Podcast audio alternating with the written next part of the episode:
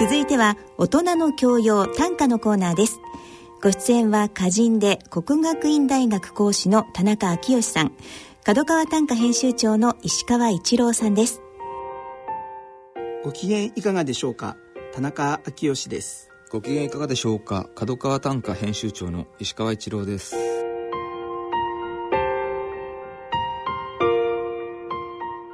えー、角川短歌4月号ではどんな、えー、特集を組まれましたでしょうか？はい、えー、4月号は短歌の条件という特集を組んでおります。はい、短歌の条件。はい。はい、えっ、ー、とまあ4月新年度ということで新しく短歌始める人も多いんじゃないかなと思うんですけども、はい、短歌っていうと普通入門書とかね辞書の類だと五七五七七の定型の詩という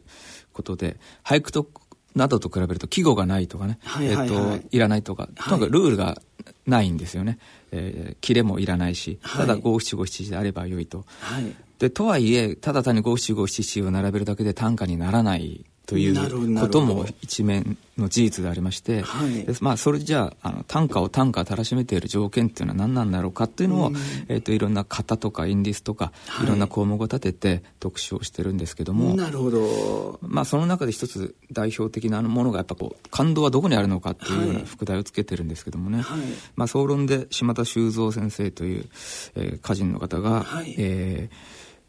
感動といってもあの大きな感動。例えば少年少女を感じやすい年頃の人たちが体験するんですけどもそういうのよりも、え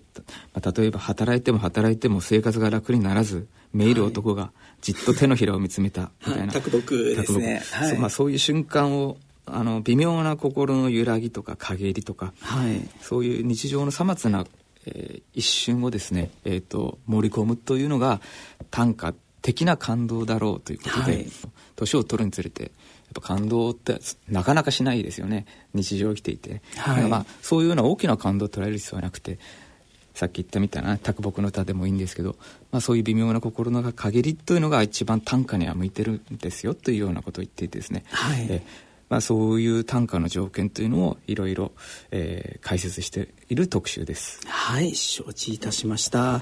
では、えー、ぜひ、えー、今月の日本の伝統食これは三黄色っていうんですかね。そうですね。あの、すごくこう和名の色を、あの、えー、表紙に生かしながらということで、個人的にはあの、こちらの、今月はどの色で来るんだろうという和の伝統色を、はい、えー、見るのも楽しみにしているんですけれども、はい、もしよかったら、えー、4月号表紙もご覧になっていただけたらと思います。はい、そして、えっ、ー、と、最近はこう、ゲストに出ていただくような機会も少なからずでしたので、今回はこの4月号の中でですね、えー、リスナーの方にも、えー、比較的近い読者の方が、えー、読んだ短歌、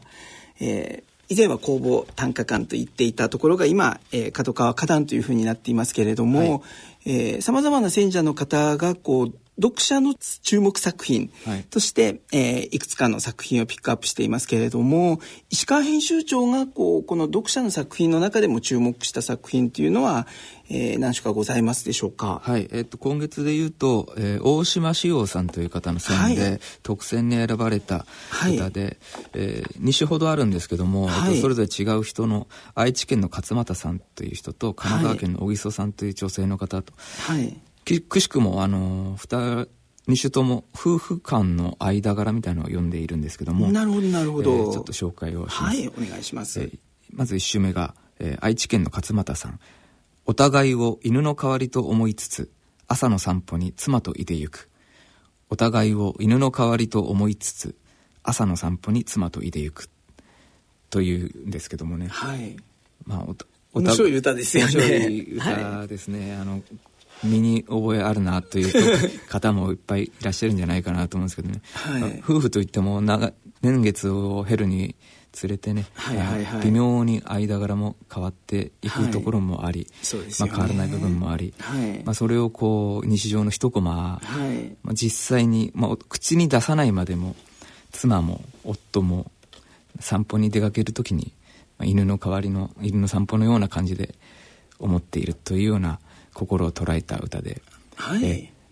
ととはいえすごい散歩に出かけるということ自体結構仲いい証拠でもあり、ね、微笑ましい歌だなとなるほど。思いましたね、はい、はい、このあの大島志陽さんってこうすごく割とあのえっと、日常の中のワンシーンなんだけれどもすごくちょっとユーモラスな作品っていうのも、ね、あの比較的取られる方ですよね。ね。あのえっと、読者の方で言うと例えば「母直帰」「私はベスト」「孫はジレ」「皆袖なしを着てはいるけど」という北海道の後藤明美さんという、えー、作者の方の作品も撮られていて、はい、お母さんは直帰で、私はベストで、うん、さらに孫はジレという、えー、同じものをこんなふうに、えー、読み替えているっていうような。そうですね。言葉は時代で変わっていて、はい、多分同じものを指しながらも言葉違うから、はい、もしかしたら通じてない そうかもしれないですね。ところを捉えてるのかもしれないですけど、ね、はい、私も事例は知らないかったですね。はいはい。僕ももう、えーと、ベストぐらいの世代かなと思いますけれども。ね、やっぱり馴染みがありますけどね。そうですね。まあ、あの、こんなほんの一瞬の、うん、ごくごく一瞬の場面なんですけれども、えー、あのなるほどと思わせるものが31文字にあるかなと、はい、もう一つの、えー、夫婦の歌というのはどんな作品でしたか？これは神奈川県の小木曽幸子さんという女性の歌です、はい、スキーへと旅立つ夫の声弾む。我にはたっぷり自由な時間。なるほど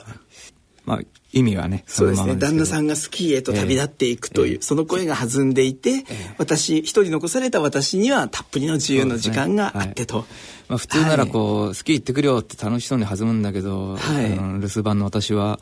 まあ、嫉妬とか、はいはいはいはい、はい、私は別に遊びに行けないけどみたいな、悲しむのが普通かもしれないんですけど、はい、実は行ってくれる方が私はありがたい。たっぷり一人の自由な時間ができるみたいな、ね、はい、そういうえー、まあ誰にも身に覚えのあるところで、まあ昔こう、風、亭主元気で留守がいいみたいな、はいはいはい、そういうコピーライトもありましたけどもね、はい、まあ、そういうとところに近い考えでしょうね。それをまあ、ユーモラスに、えー、あの、皮肉じゃなくてね、はい、歌ってるところがすごく、はい、これもまた微笑ましい愉快な歌だなと思いました。そうですね。あの微笑ましいというとですね、はい、なんと105歳の作者、うん、えー、時々あのこの番組でも取り上げているんですけれども静岡県の、えー、伊豆下田の、えーに、えー、在住の105歳の作者の方が今回特選に選ばれていて、えー、こんな作品でした。105歳乗り越える足かとなでやれば、ふくらはぎが笑ってくれる。105歳乗り越える足かとなでやればふくらはぎが笑ってくれる。なんかこうふくがふくらはぎが笑ってくれる。105年乗り越えた足、えー、まずそこだけでももすごいですよね、ね、普通の人がやっぱり読めないあの作者ならではのものを持ってる強さのある方かなとも思いますけれども、はい、はい、あと石川編集長が、えー、はい、注目した作品というのはございますか、はい、でいつも特選ばかりなんで佳作でも実は結構ね50首ぐらい上げてるんですけどいつも、はい、その中でちょっと気になった歌がありまして、はい、こちらは、えー、古谷と、あえー、古谷智子さんの選の佳作です、はい、えー、千葉県の藤井京子さんの歌です、戦争で青春なかったという姉の引き出しの奥のシャネルの5番。戦争で青春なかったという姉の引き出しの奥のシャネルの5番というんですけど。なるほど、えー、まあ、妹さんはもしかしたらちょっと戦後生まれ、はい、お姉さんが戦争中に、えーと、幼少期を送って幼少期か、まあ、青春期か、はい。えーと、この短歌の3月号が青春の特集だったもんですからね、はい、まあ、それを多分もしかしたら、ね、題材にして青春なんて私はなかったよ。戦争だったしね。っていうようなふうに姉が言っているのを、場面を切り取ってるんですけども、はい、まあ、そんな姉の引き出し引き出しの奥にはですね今、はい、まああの少女時戦争だったってことは今もおばあさんに習えてると思うんですけどね、はい、まあ、そんな今でもそのシャンネルの5番って結構香水ですかね、まあ、そういうちょっとおばあさんでもちょっとおしゃれをしていてですね、はい、青春を、え今謳歌してというような妹さんからの温かい目線なんですけども、はい、まあ、このシャネルのシャネルっていうのは向こうのアメリカフランスですかね、はい、の。海外の、で戦争中でいう敵敵国のものなんですけども、まあ、戦争敵国をのを倒すために、まあ、あの少女だだからねこうそれに巻き込まれていた時に青春が失われていたんだけども今この楽しみをおしゃれの楽しみを味わってるその素材がこのまた敵国のものだった商品だっていうね、うん、なんかちょっとその辺のなんかちょっと悲しみみたいなのもちょっと感じられて、はい、えなんかただ単に微笑ましいだけじゃなくてねその両面性があるなと思って。きましたね。はい。うん、単に引き出しのシャネルの5番でもなく、引き出しの奥の、あ、そうですね。で、えー、シャネルの5番という、すごく最後ディテールにこだわった言い方を、ね、で、体現止めをしながらということで、この引き出しの奥のっていう奥のの、はい、たった3文字が入ることによって、この一首のさらに深みに、を表しているのかなとも思いながら、えー、読みました。そうですね。ありがとうございます。はい。では、えー、今日4月21日ということで、もうそろそろ、えー、4月25日には最新号が発売になるかと思いますけれども、えー、次号は、えー、どんな特集だったんでしょうか、はい、次号は5月号は「平成短歌の考察」という大特集を組みました、はい、平成も29年になりまして、はい。えーまあ、いろんなことがありましたね、はい。えー、震災とかも多く起こりましたし、ね、ちょっと29年も経って30年になろうとしている今はですね改めて初めてこの短歌市場では振り返る企画を、えー、組んでおります。こちらの方もぜひ楽しみにしていただきたいと思います。はい。ありがとうございました。それでは来月のこの時間まで。さようなら。さようなら。以上大人の教養短歌のコーナーでした